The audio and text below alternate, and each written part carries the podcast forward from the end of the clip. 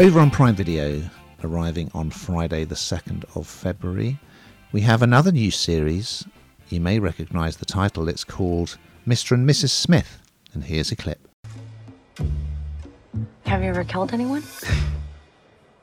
No, no, no. Not really. Really? No. Where do I begin to tell the story of how great love can be? You're married. The sweet love story that is older than the sea. I should be clear, I'm not in this for the romance. I must admit, when I saw this, I did think, really?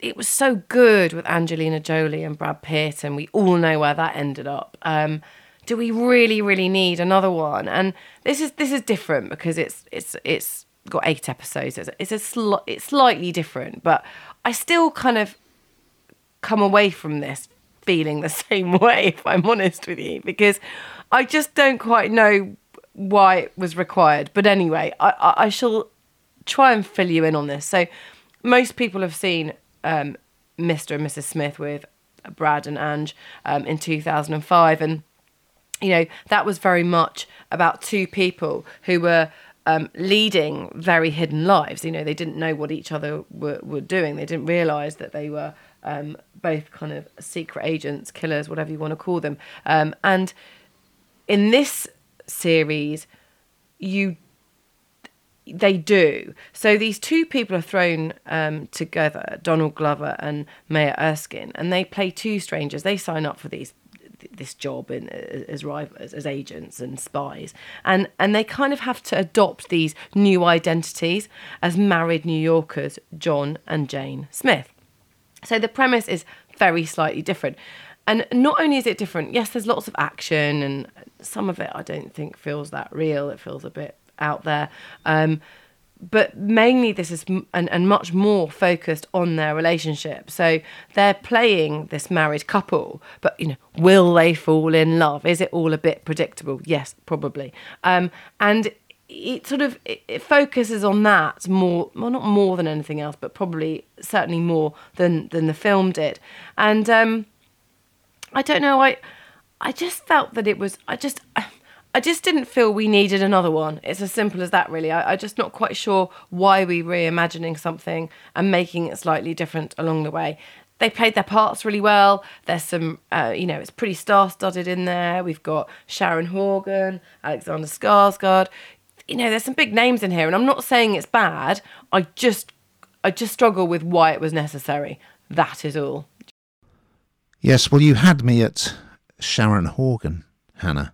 Streaming TV continues to plunder old movies. However, I haven't actually seen Brangelina in Mr. and Mrs. Smith, so I, I didn't have that feeling that you had of, you know, why? Why do it? Because I'd never seen the original. It starts really strongly. So there's this couple, rather attractive couple, I have to say, uh, living in a house in the middle of nowhere, and it becomes evident that some people are coming to try and kill them. So you're thinking, stand by for a classic shootout, but it kind of undercuts it in the most unexpected way. Anyway, that's the last we see of them. Well, certainly in episode one.